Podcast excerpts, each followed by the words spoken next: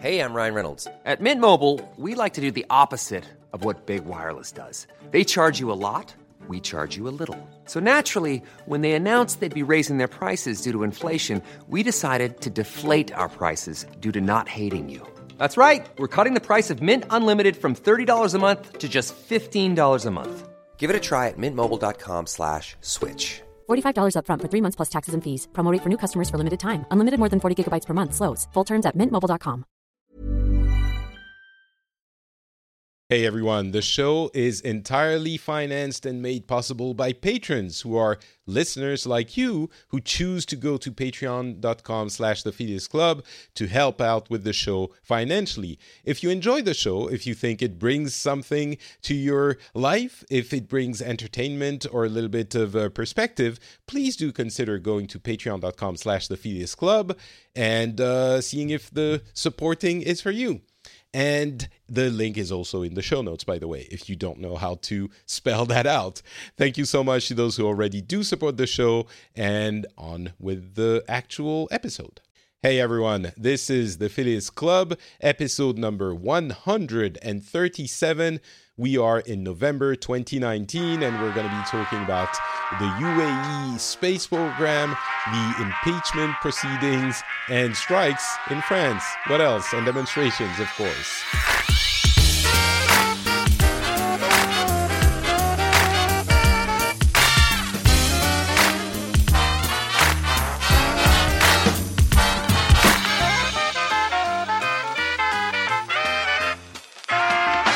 Hello, everyone, and welcome back to the Phileas Club, a show where we get people from different places in the world, different cultures, different backgrounds, and talk about the news to give you different opinions and views on what's happening around our lovely blue planet. My name is Patrick Beja. I am in Finland. I'm originally from France. It is currently 3 p.m. for me, and I'm very happy to be joined by someone we haven't seen in.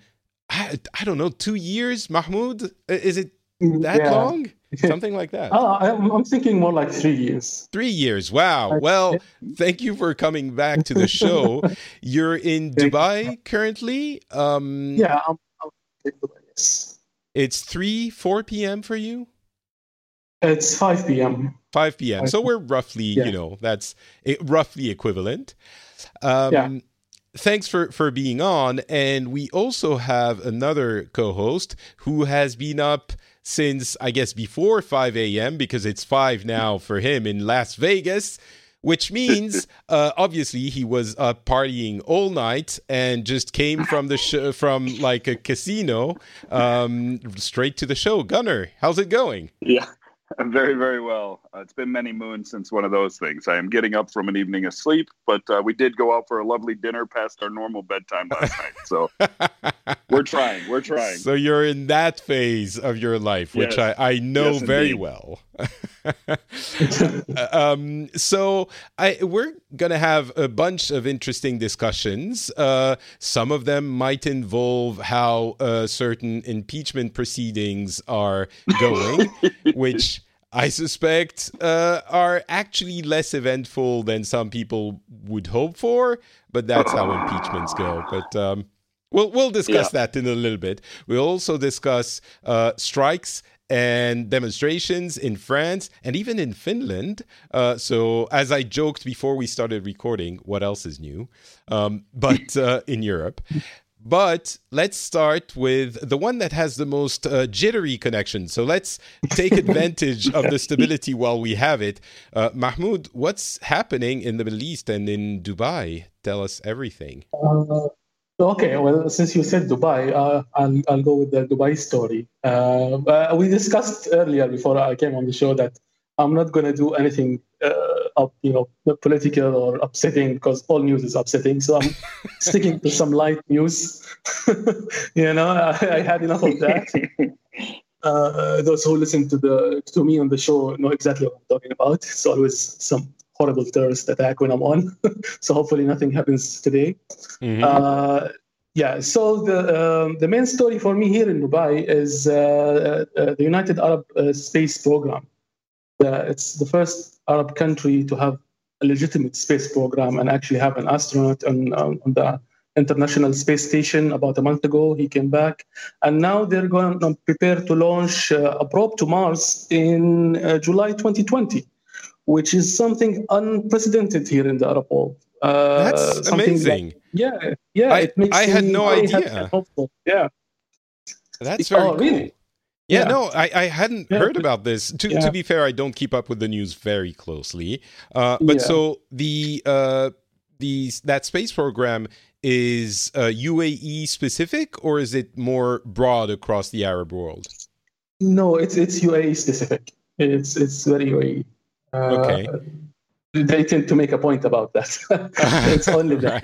yeah, they, they, they, like to to be, and rightfully so, uh, called number one in everything. So they try to be, uh, you know, uh, achieving uh, whatever they do alone and uh, making a big fuss about it. Uh, um, that's why I was surprised you didn't hear about it because the amount of media and publicity around this stuff is staggering here in in the region. I'm sure it was mentioned here and there. I haven't heard anything here either.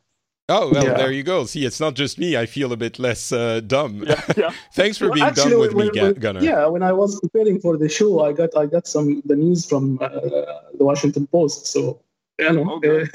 it, it, it gets around the news. You know. Interesting. Uh, yeah, so it's it's a very very very uh, how can I say uh, good thing uh, amidst all uh, the turmoil and unrest and wars and and all of that. Somebody, uh, you know, aspiring to, to, to, to, space and actually achieving it.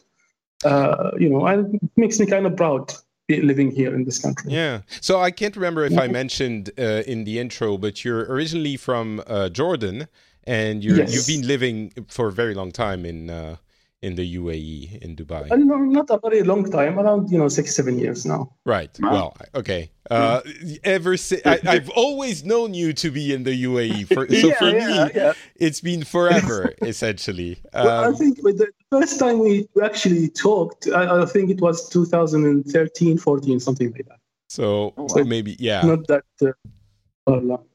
Um, so the space program, I, I, is it seen?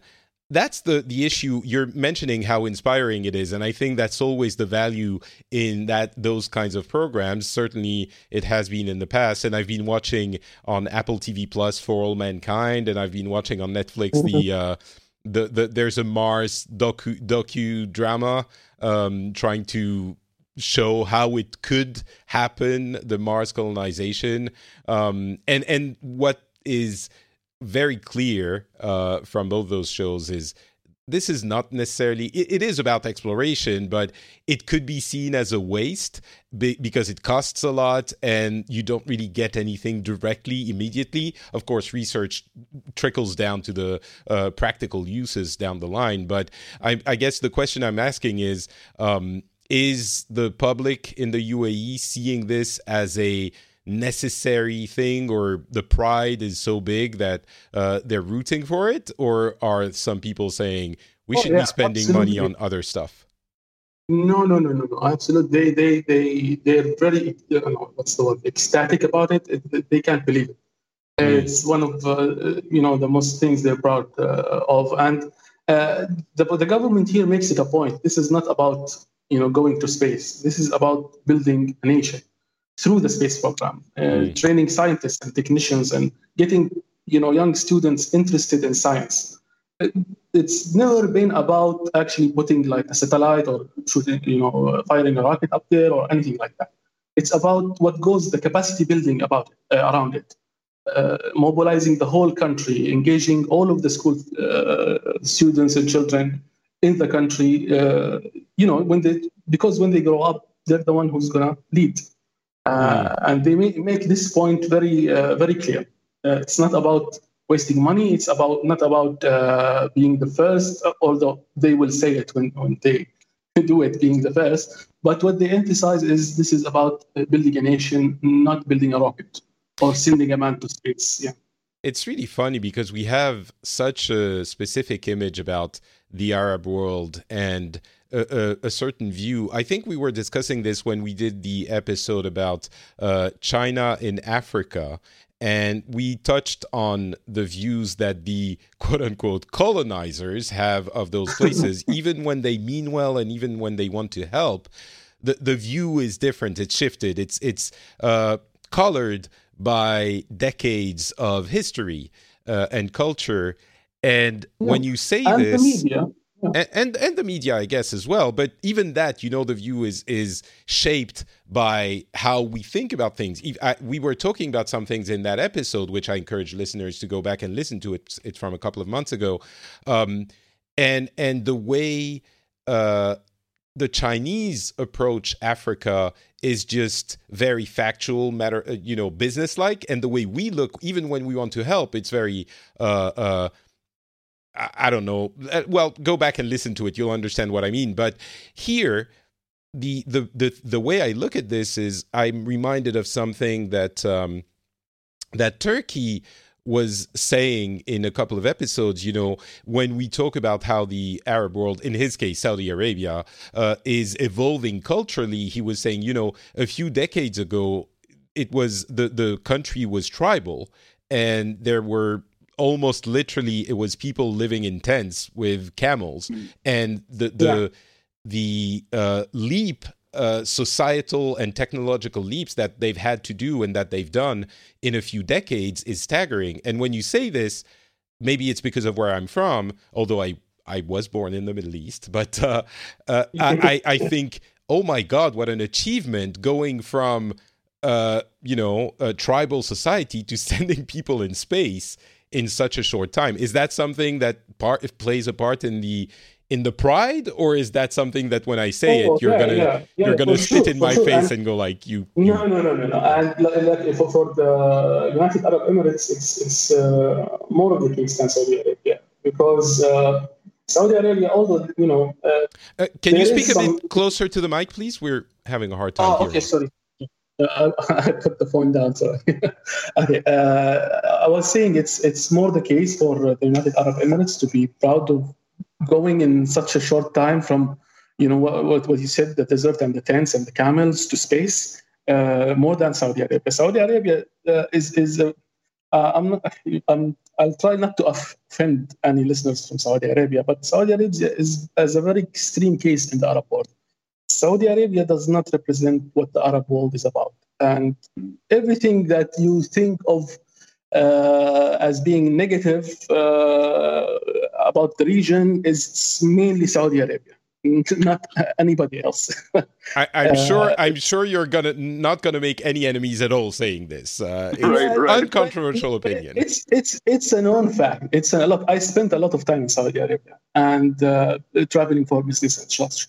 And I'm not talking about the people, you know, the people are good everywhere. You find the good and the bad. I'm talking about the society and the government and and the politics and what happens and uh, the image in the West about what what's the Arab world. So uh, women in veils, that's you know uh, uh, against their will. That's Saudi Arabia. Women not allowed to driving. That's only Saudi Arabia in the world, not just in, in the Middle East. So although it's changing, but very slowly, yeah it's changing, but some will argue it's not for the right reasons. It's changing for, for something else. the intention behind it is, is not a good intention. Mm. It's, it's change. Uh, but you know, let, us not dwell on that. I'm, I'm sure people will, will not like yeah. to hear what I have to say about that subject. So um, getting back to the UAE, yeah. Uh, I just Gunnar, you wanted to ask something? Go ahead. Yeah, I was. I, I, was wondering if I could ask a question. I'm just. I'm looking here. I'm fascinated by this, and I'm seeing that the average age of somebody working on the UAE's Mars mission is 27, which fascinates me. But yes. the idea of um, you know building a nation and not building a rocket. Uh, in in the U.S., I'm just relating this back to when when the you know we were had the Cold War and it was let's go to the moon and we got to you know beat the Russians and there was a lot of uh, unrest in this country at that time in terms of civil rights. And part of the message of those, uh, the Black Power movement at the time, was why do you have so much money to waste on this program and you can't do anything for our community? Um, having that message and coming at it from this way just seems like a very smart way. I'm just wondering, um, how you know, how is that being perceived in this idea of uh, that it's really a youthful mission that is doing this. And so, is is it really? You had said that everyone's proud, but are, are there is there messaging you know coming from the government, and is everyone talking about this, or what is it like? Okay, so the situation here is very different. You, uh, the United Arab Emirates has a booming, well, not, not a booming economy, a slowing economy, but it's one of the richest countries in the world. Mm-hmm, so mm-hmm. money, economy, jobs. Relatively uh, recently, people people have been raising their voices about locals. Um, I mean, not expats, locals about finding jobs. But everything here is covered. The society is very uh, well taken care of by the government. They have mm-hmm. nothing to complain about, and they they say it. We have nothing to complain about. This is what they ask for: more achievements, more uh, advancement, uh, put us in the ranks of the first world. So when UAE compares itself, it compares itself to the first top five countries in the world in any sector, whether it's health, economy, uh, trade, whatever. So uh, and uh, the divide or the gap between what you imagine the Arab world is and what UAE is is like the gap from here to the moon. Staying mm. on the topic, uh, a lot of a lot of people, you know, you know, have the uh, stereotypical idea of desert camels, tents, uh, people in certain clothes, maybe well, having I, a gun I on their side. You know. I, will push back on that a little bit. In the case of Dubai, partly because there have been so many movies showcasing the skyscrapers in Dubai, I don't think that's quite the image we have anymore, or at least it's it's not it's not for me. Um, yeah.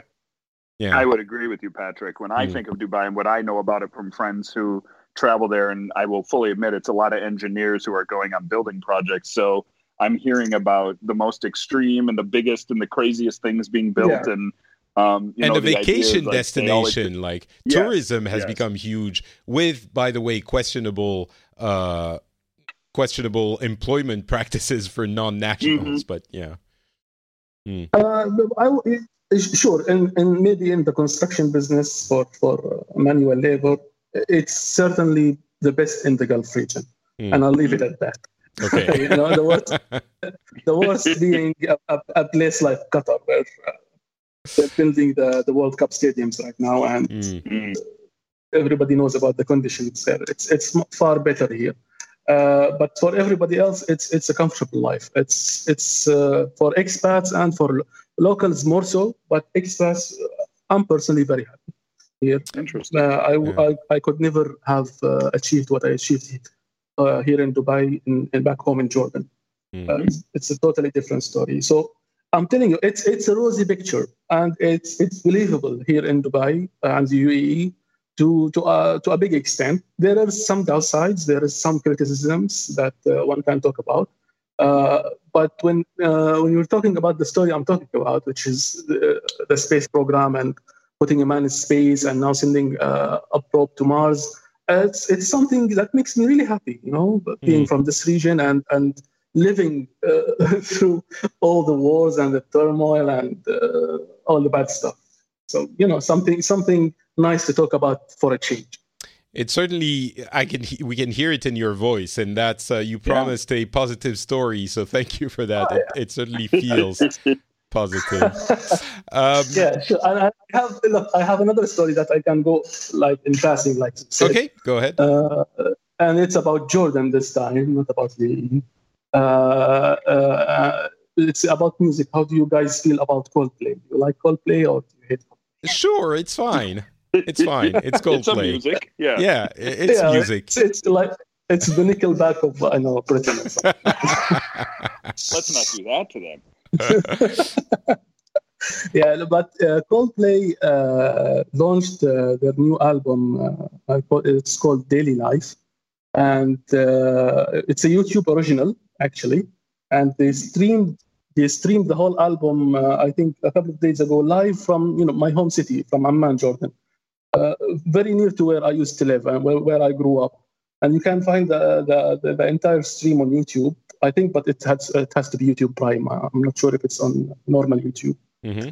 And uh, it's it's uh, for me. I like I'm, I'm I don't hate Coldplay, but I don't love Coldplay.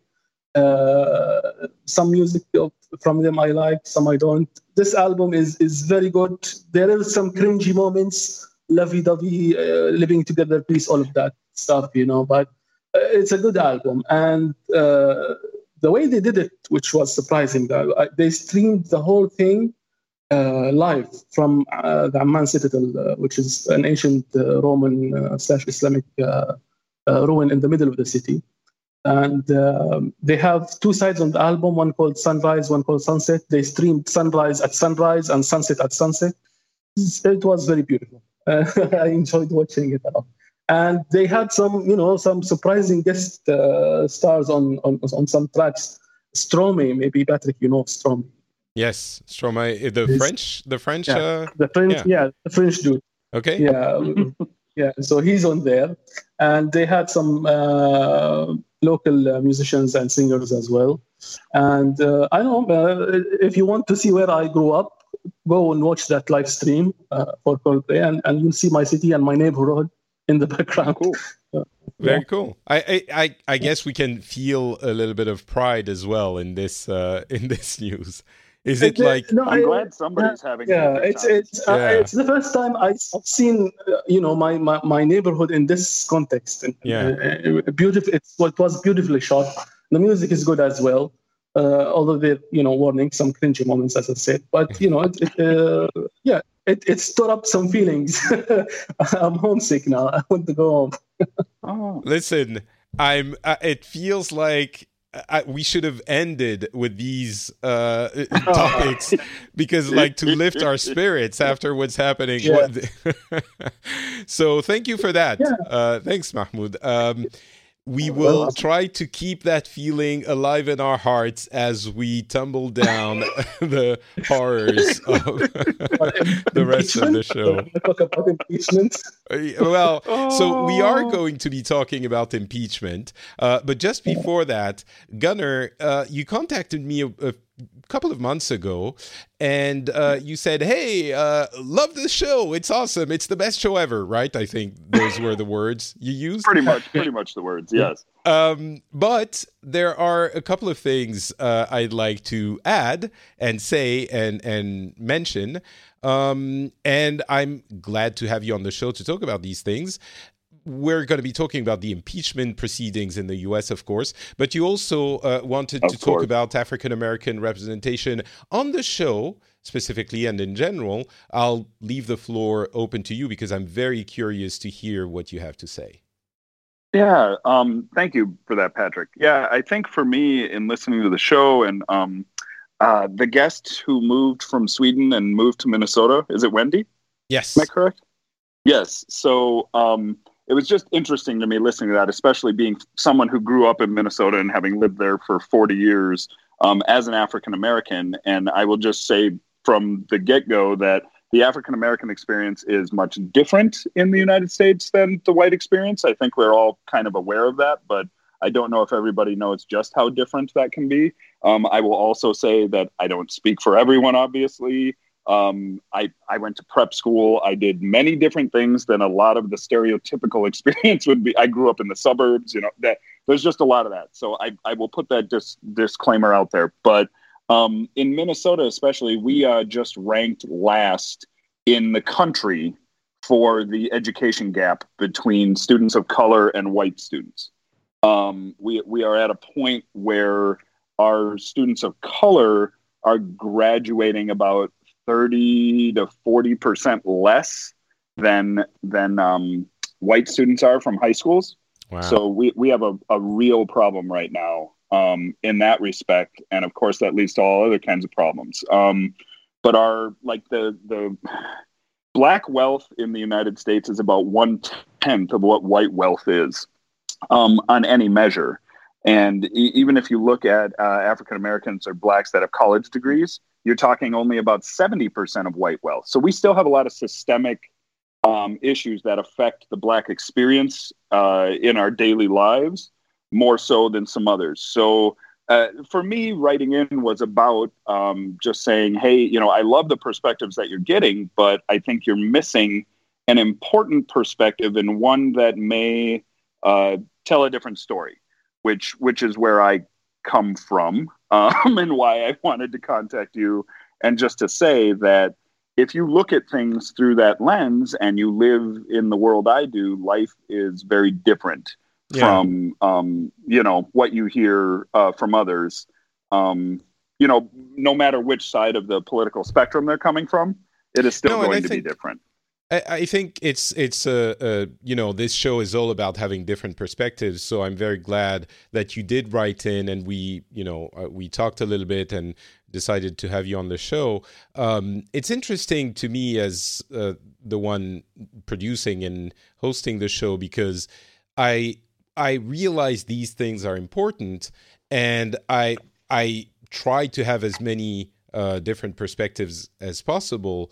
And my my main concern at the moment is the um, women's perspective, which is more yes. difficult to achieve than I would like. And this show and the last few shows have been an example of that. But I try to do it in in every show I do. Um, if you're a, a, woman listening to the show and you'd like to be on, please let me know because I'd love to have you on as well. But it's also uh, uh, not. I hope people don't, and you, Gunnar, personally, don't don't take this as uh, a negative sentiment because it certainly isn't. I'm very glad to have you on, but it's there's also the fact that I try to have women on. I try to have people from different backgrounds, and there's mm-hmm. always someone who doesn't feel represented, probably because they aren't.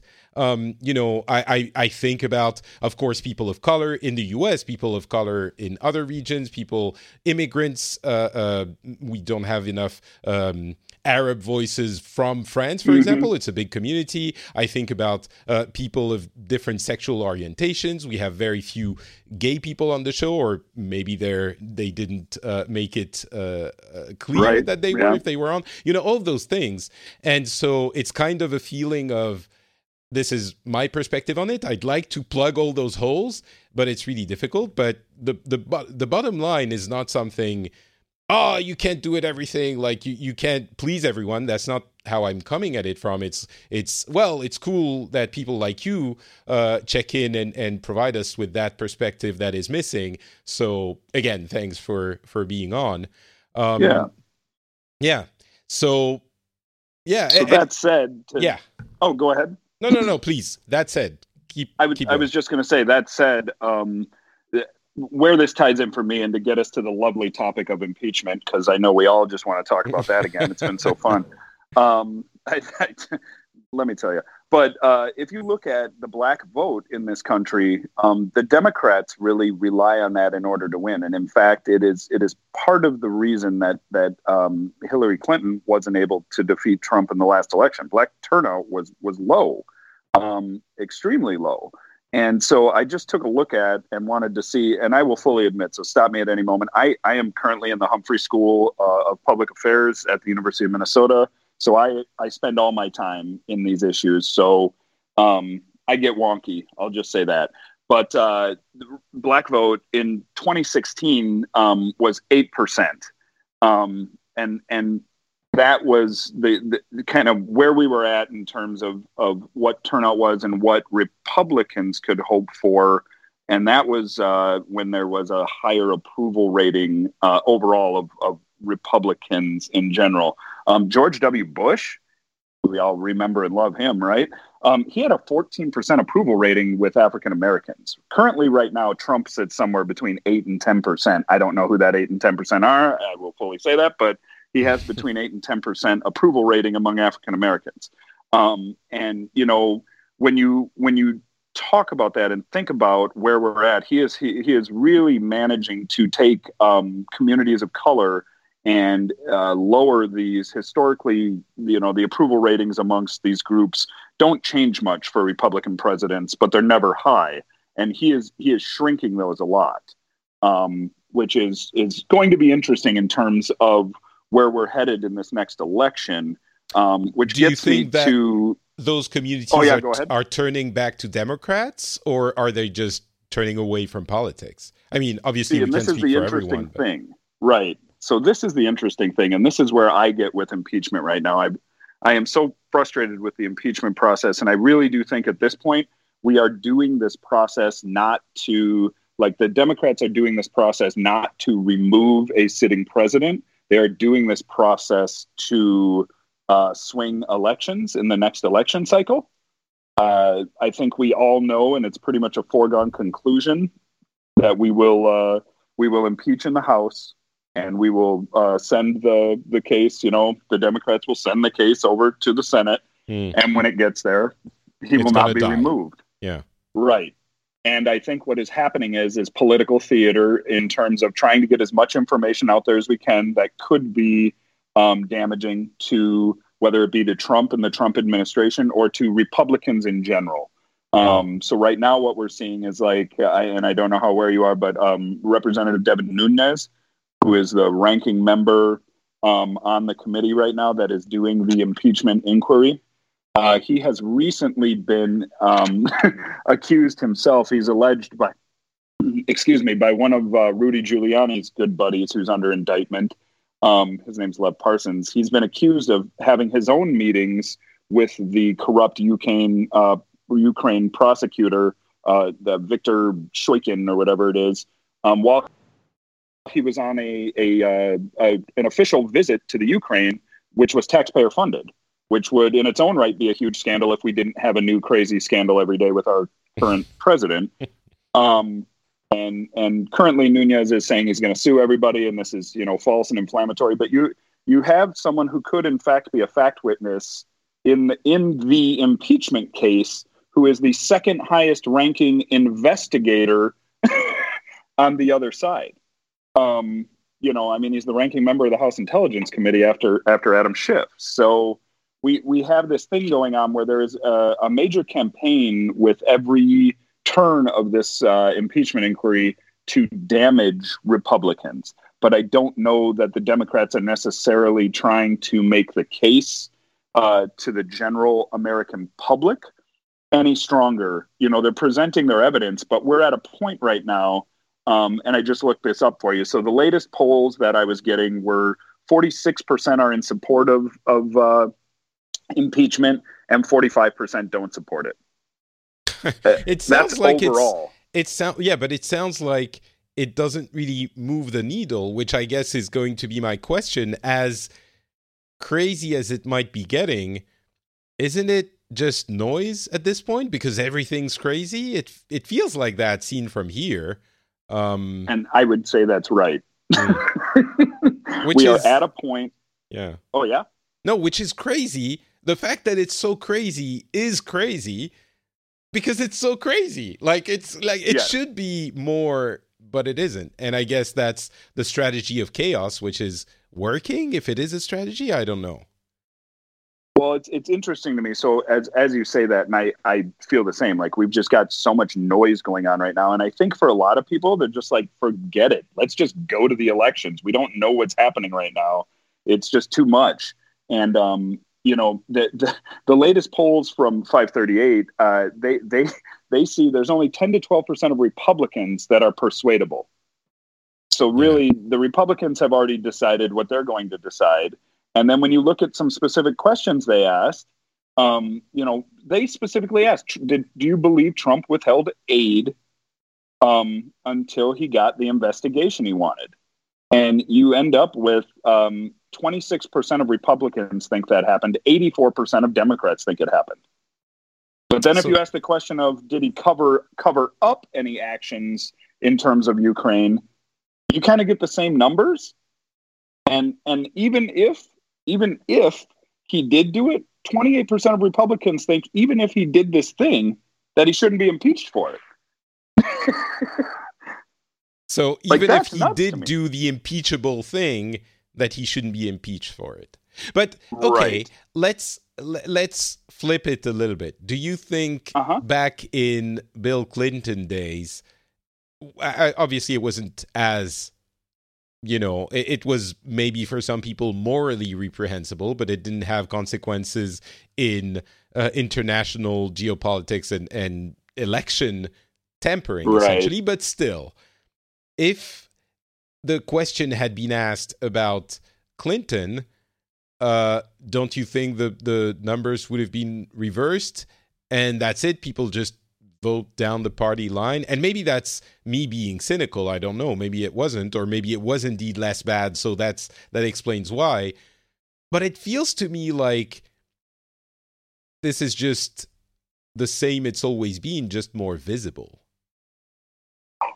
I think, um, yeah, I, it's interesting you say that. I don't think that uh, Democrats and Republicans were as entrenched. And now you have to remember at that time that we had bipartisan support for moving ahead with the uh, with the impeachment proceedings and with the the uh, attempt at removal. But that was also a time when we had a little more.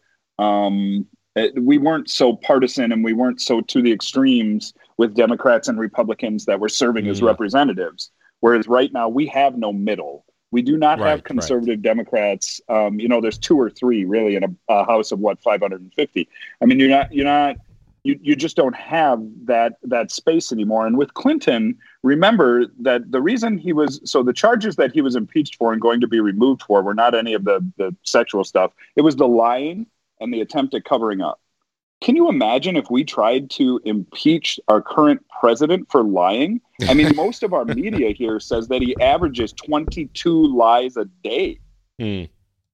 Or falsehoods, I guess is the nice way to put it. Yeah, falsehoods. Um, Yeah. So how how is the uh, that thing going over in the again as usual? You represent the entirety of the one subsection of your being that uh, you are presenting on the show today. How is the uh, Black or African community, African American community, uh, taking this in the U.S.? Uh, you speak for all of them. Go. Right. Yes.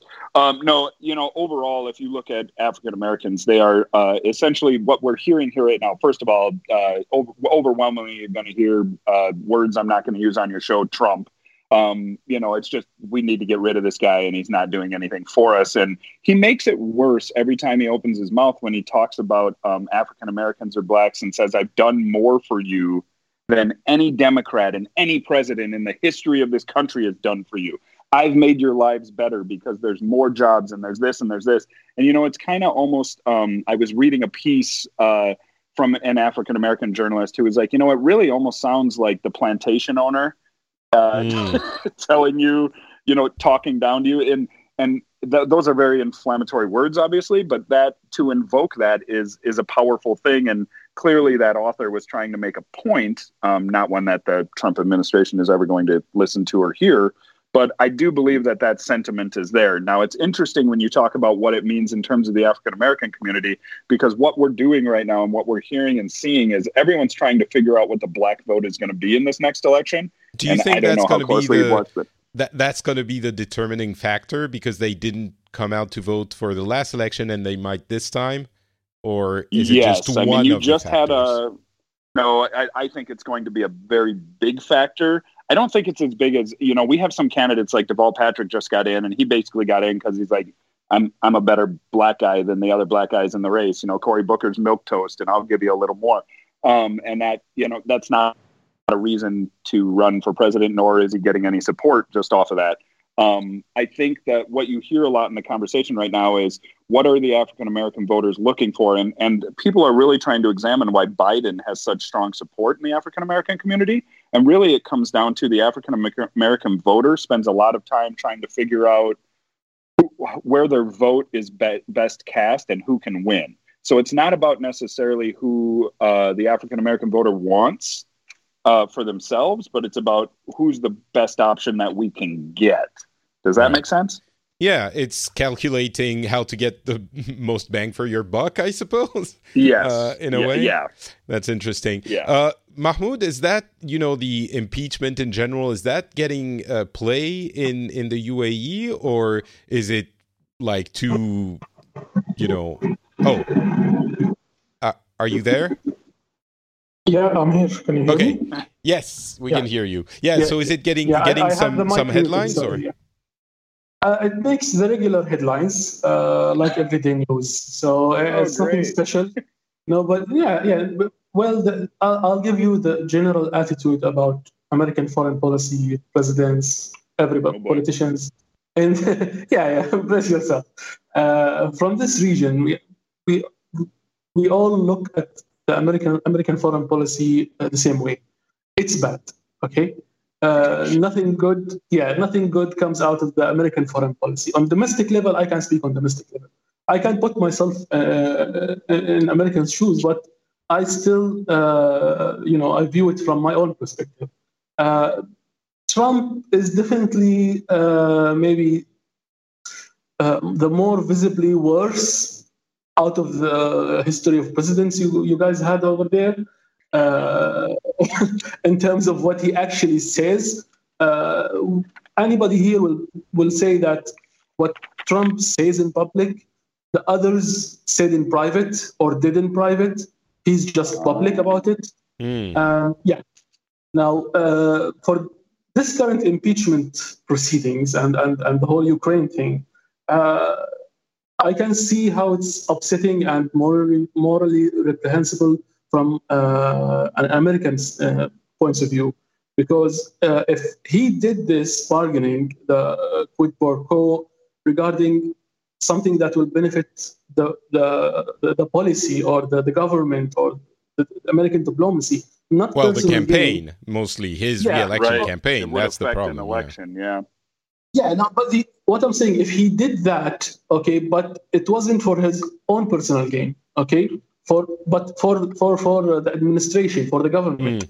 he did something less, and they do, I believe, and everybody here believes this happens on this level with, with all countries that deal with uh, American foreign policy. Uh, nobody in the United States will say anything. Maybe they would praise him for it. He, achieved something for the country, but because he used this to, to, to for personal gain and the general sentiment of resentment for this specific person called Donald Trump is what getting all of this impeachment thing and, and, and this basically war in, in, in- in the media and, and Congress about it. I couldn't honestly myself, Mahmoud, I couldn't care less what happens to him. Uh, I don't really follow American. uh, Well, I, I, I, the, the only American politics I listen to is what Justin Robert Young has to say, and I listen to. Yeah, and I listen not because I want to be informed. I, I just like Justin, and uh, he's entertaining no matter what the subject he's talking about. So I listen to his politics show as well. Uh, yeah. So So, that's- this is how I see it. Let, let me ask you a question then. Um, it seems uh, surprisingly that, uh, at least in your opinion, the Arab world is uh, disillusioned with the American leadership of the world. Is that Oh, yeah. a relatively new phenomenon? Or has it always been like this? Because for us, and I suspect it might be the case, but for us in Europe, that disillusionment we've never been you know we've always been critical of the US of course and and that I think is the case for the whole Yeah. world but there is a new level of uh uh, uh, disillusionment and kind of abandoning the idea that, for better or worse, America is the world leader Uh, in in you know economy, I hesitate to say morals, but like it's not really the moral compass. It's like, or maybe it is. You know, it's saying what's right and wrong, and Yeah. we might be grumbling and and not be happy about it, but usually it it shows the direction for, or it showed the direction at least for the Western world. Now, in the past few years, it's partly because of Trump, not only, but partly because of Trump, maybe a big part. We're we're looking at this and saying, well, F those guys. Like, not Trump, America in general and, and what it represents. Of course, we're still buying iPhones and, and watching, you know, Marvel movies. But um, in, in like the sentiment towards America, it's like, okay, fine, you do your thing on, on the side. And there are, it's, it's the, the, um, realization of a multipolar world where it used to be mainly America and then others. Now there are multiple centers of power in the world. So there is certainly um, disillusionment towards America, which is relatively recent. Uh, Mahmoud, would you say Yeah. that that's the case as well, or has it always been like this anyway, and you never trusted the Americans? in the Arab world, no, in the Arab world, it always uh, been this way. Maybe uh, the it was the disenchantment, like it was for a week uh, with uh, Obama. What's his name? Obama. For you know, the first week after his inauguration, people genuinely believed he was a good guy, and that lasted exactly a week. I remember seeing the first headline, you know, towards no, he's the same uh, exactly one week after his inauguration. Mm. Uh, but in general, it's still the same. Personally, like right now, if you ask me, uh, from all the world uh, players on the stage right now, mainly China, Russia, and uh, the US, I would have uh, rather have the US leading the world, not Russia or China. Uh, and maybe the only thing I would speak uh, uh, in good terms about or, or positively see Donald Trump in uh, is he's standing up to China. And yes, it's only an economic level, but it, at least he stood up for uh, against China. I think China and Russia are a bigger threat to the world than the US, definitely. Okay, so there's still this. Maybe it's not a shining beacon, but at least it's the the least bad of the, yeah. the yeah, powerful. No, no, I'll take it. Honestly, we'll take it will never. Yeah, I, it I'll take it too. A shining beacon. Yeah, it's the enemy you know versus the enemy you don't know. Okay. Right. Yeah. All right, um, Gunnar. Anything to to add before we move on? No, I think you know. Stay tuned. Uh, the Democrats are trying to move as quick as they can. They want to kind of get this done. And uh, the word on the street uh, with that is that you know we have we have a Democratic primary, so a bunch of the candidates will have to be back at at Congress being part of these proceedings. So they want to get these senators their chance to be out there trying to win the the nomination. So they're going to speed everything up. It's a mess. Just stay So- tuned. So when is it gonna? is supposedly gonna end? Looks like we may be in the next two weeks, but we just had a Supreme Court, not a Supreme Court, a court ruling from a federal uh, court that said that Don McGahn, um, president, you know, the former White House attorney, that he has to comply with the subpoenas. So we're about to get set for a big round of legal challenges. And if that comes through, that um, the courts say that uh, Trump cannot use presidential privilege to protect all of his employees, then we could see another round of testimony coming through with compelled testimony from all those witnesses. So we may end up having more testimony when they're trying to close it up. But if they get that window, they will take it. And this will go on into, um, you know, through December and maybe into the next year. Okay. Well, good luck with that. Uh, in other typical uh, disorganization and chaos news, Europe is on strike. Well, not really. Um, there's demonstration in France for a uh, law that we don't know anything about yet, but there's probably the most controversial um, uh, uh, government reform that has been tried and implemented partially for years and years, and that is retirement reform, uh, retirement sub, not subsidies, but uh, retirement pay. Because as you probably know, in uh, France and in most of Europe, you get when you retire, the government pays a pension. Right, that's the word. Um, and it's not always big, but it's big enough that it's a, a heavy, heavy. Uh, I mean, it's the story of uh, pension in the whole world, right? The population is aging, and we don't have enough to pay retirements forever. And the people who are reaching or close to or, who are uh, looking towards retirement are unhappy about the idea that they have paid for everyone else's retirement for decades, and now they're not going to get theirs. And especially in France, I think it's really difficult to implement those uh, reforms because, as you know, we are especially uh, combative about any social uh, change. And I think it's one of those things where everyone kind of understands that we need to do something, but everyone thinks that and uh, when I say everyone, it's probably accurate, like left and right. Anytime anything is proposed, then it's probably not done well because they look at how they it is impacting them or I mean, it's a very complex web of sentiment and practicality. And usually, the way it ends up is when a government attempts to implement a reform, it is considered to be badly implemented, and the entire country goes down in the street. Mostly the left, of course, and the militant left. That's to be expected. Uh, but I think it's pretty clear that that is what usually happens. This government, Macron's government, is um, trying to implement a another of those, and the peculiar thing here is that we, as I said initially, we don't have the details on exactly what that reform is going to be. And in spite of that, uh, the protests have already been planned, which I understand might not make sense in, you know, the rest of the world.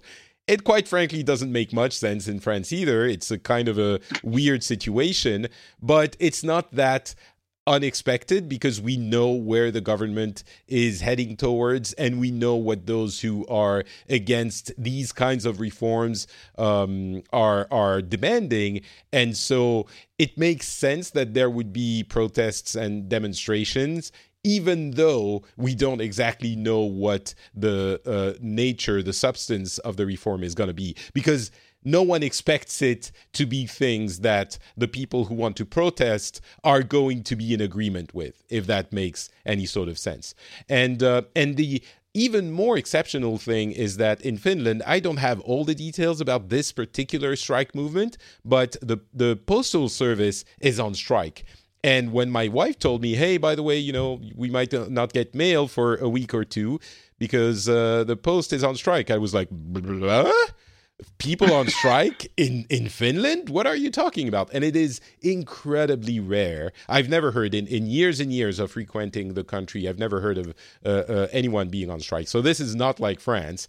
Um, but from what I understand, the key issue is that um, the postal service was privatized uh, a few years ago, and they are now also wanting to implement a reform with. Um, with uh, uh, salary cuts and expenses cuts, and uh, the the population, the the workers at the postal service are unhappy about this, and it's interesting because in a country where me coming from a country where strike strikes are like the the most common common thing in the world, uh, it it would not have the same impact on me as it does here when it's happening here. I'm like, oh they're on strike, maybe there's something really bad happening. Whereas in France, if it was, you know, if there's a strike happening, I'm like, uh, maybe something's happening, but it might very possibly just be that, you know, it's Tuesday.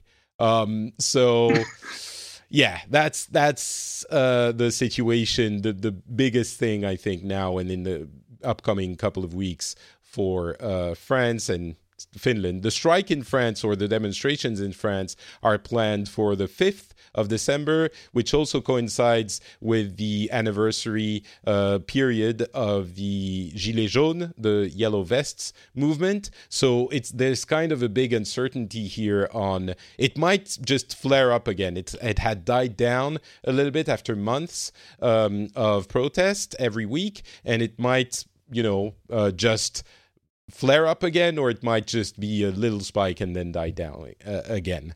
So, um, yeah, that's what's happening in France. I guess, especially from the US, when you look at this, you think those French people are crazy, but uh, I don't know. Uh, and and in the UAE, I don't even know if it's allowed to strike. or as you said, Mahmoud, everyone's taken care of, so you don't have any reason to be unhappy yeah. and go on demonstrations. Yeah, yeah. but but in Jordan, but in Jordan, actually, it's becoming more like France. Every day there's a strike.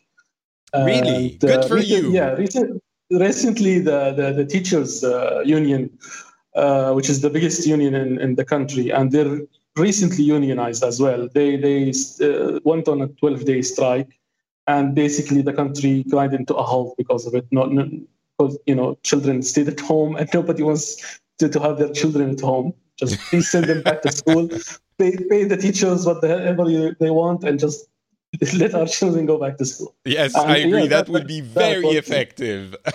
yes. I, loving and my kid as much as I do, I, I love him yeah. even more when yeah. he's in, in school yeah. during weekdays. Um, it, it, so did they get what they asked for? Um, uh, they, they pretty much yes, pretty mm. much they got uh, they got a fifty percent salary raise basically. Wow. Uh, yes, impressive. Uh, it was a, huge demand, but uh, the strike came uh, because they, they, were promised this two years ago, and the government did not deliver, so they went on strike. And oh, okay. I think the king got involved at the end as well, and directed the government, give them what they want, mm. stop being silly. Because the government was very st- st- uh, st- uh, stubborn with them.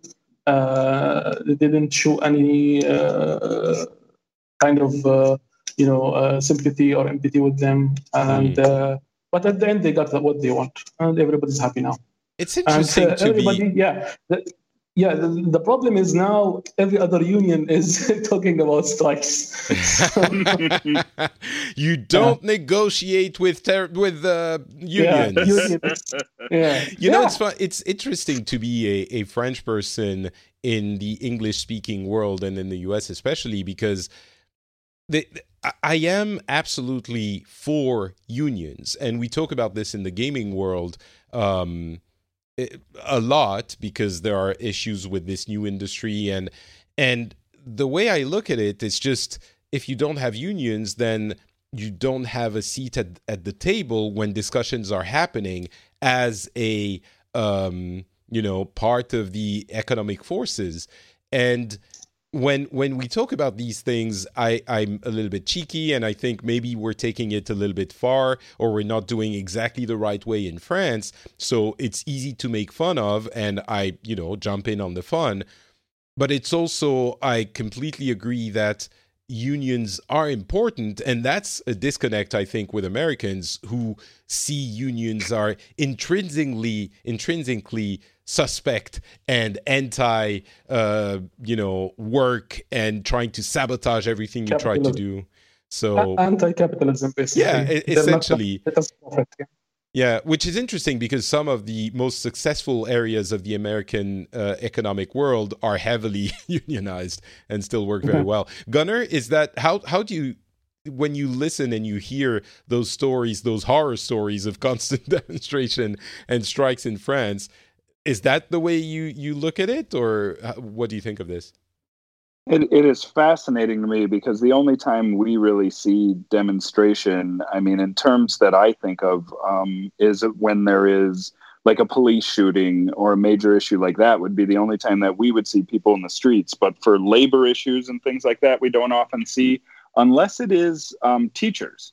So schools are very powerful in that they do they will walk out and the teachers will withhold their their labor in order and nurses. Um, those would be the only two groups where I see it, but it is not that common. So to hear one that it uh, that it happens and it's supported by the people ever um, is is amazing to me. Uh, to hear that a, the, union was able to demonstrate and get a fifty percent raise for their people, I um, the the uh, you know American capitalist pig in me almost had a, a fainting spell right there. Uh, yeah, I- let me tell you, it's. I think it's a function of the specific nature of uh, Jordan as a country because I don't think that would happen in France or a- anywhere, any other Yeah. country that I know. Yeah, that's that's amazing. Hmm. Um, but yeah, it's it's just not something that I see that much um, here. I can think back to when we did have um, a police shooting, and then Black Lives Matter. Uh, they actually went out and demonstrated, and they were uh, they blocked traffic. It's one of the specific ways they choose to uh, show their civil disobedience and to you know put some pain on people to make them look at the issues yeah and if you could see the way that it is um, received and the way that it, it goes down here when that happens you know if traffic gets blocked it will make all the news uh, and you will have mostly people saying you know this was very selfish of them. Why are they doing this here? You know i have nothing to do with the issue. Um, you know they need to go protest somewhere else or something. I need to get home or i need to um, we've even had a couple of instances where if you block the streets and traffic, we have people who just drive through and end up injuring um, protesters because you know they feel they should just be able to drive through, and if you won't get out of their way, they will make you get out of their way.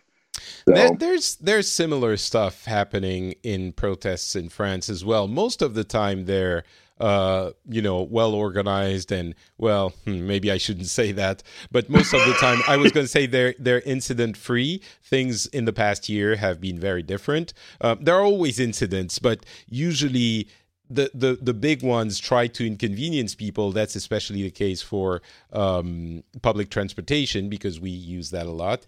And that's the problem is that's the only way they can get heard or can get people to care about the issues. Um, but yeah, there, there's no easy solution to any of this. So it is kind of similar, but it's interesting to hear that the demonstrations in the US, I guess I knew that, but I never really realized happened for societal issues like Black Lives, uh, Lives Matter. Um, th- there is, however, something that this makes me think of, and it's the uh, writers' um, strike a few years ago in Hollywood. And what I Yeah. always, what I feel like is that strikes are rare in the US, but they do happen. And when they happen, everything stops. Like everything just grinds to a halt in that industry. Um, and it's it's arduous negotiations, and hopefully, usually it, it works out. Um, it does feel a little bit and and looking at it from the French perspective, I'm I'm probably center right, I would say. Uh, so take that with a grain of salt. But in France, it does feel like we're striking and demonstrating all the time, which does diminish the efficiency of it. Um, and there's a culture of that in the country, which I don't know how I feel about, but um, yeah. All right. Well, uh, that was a really interesting uh, couple of conversations. Thank you very much to the two of you for being on the show with me. We'll, we're going to bring this to a close. But before we do, as always, I'm going to give you an opportunity to tell us where we can find you on the internet. Uh, Mahmoud, why, your, your Twitter name changed uh, Yeah, since last time. Yeah, I, I recently changed it. It's uh, now at uh, Hero-san underscore 83. What is Hero San? Is it like Mr. Hero in Japanese? Ex- Exactly, yeah, exactly. It went from Sun Tzu to Hero-san. All right. yeah. okay. Uh, Hero San 83. That uh, link will be in the show notes. Gunnar, do you have a Twitter account or something that you want to tell people I about? I do. Um, my Twitter account is at Cigar Adventures. so I am a cigar guy, and that's where you can see my, uh, yeah, anything and everything, and you can reach me there. All right, very cool. Thank you very much. Uh, Cigar Adventures. I will put the link in the show notes as well. Uh, for me, it's not Patrick on Twitter, Facebook, and Instagram. I'm also on, uh, well, the show is at FrenchSpin.com. You can check that out there and comment on the uh, episode. And you can also find Pixels, my gaming show, which is recorded every other week. Um, lots of stuff happening in gaming as well. So you might be interested in that too. Thank you very much for listening. Hopefully, we will be back with our third and I guess not final episode of the Brexit saga. Next uh, episode, we'll see what happens there. Um, we might need you, Mahmoud, to come and give us some uh, uh, heartwarming news uh, after that on that episode as well to lift our spirits a little bit. But we'll see that in a few weeks. All right. Thanks to both of you. Thanks everyone for listening, and we'll be back in a few weeks. Bye.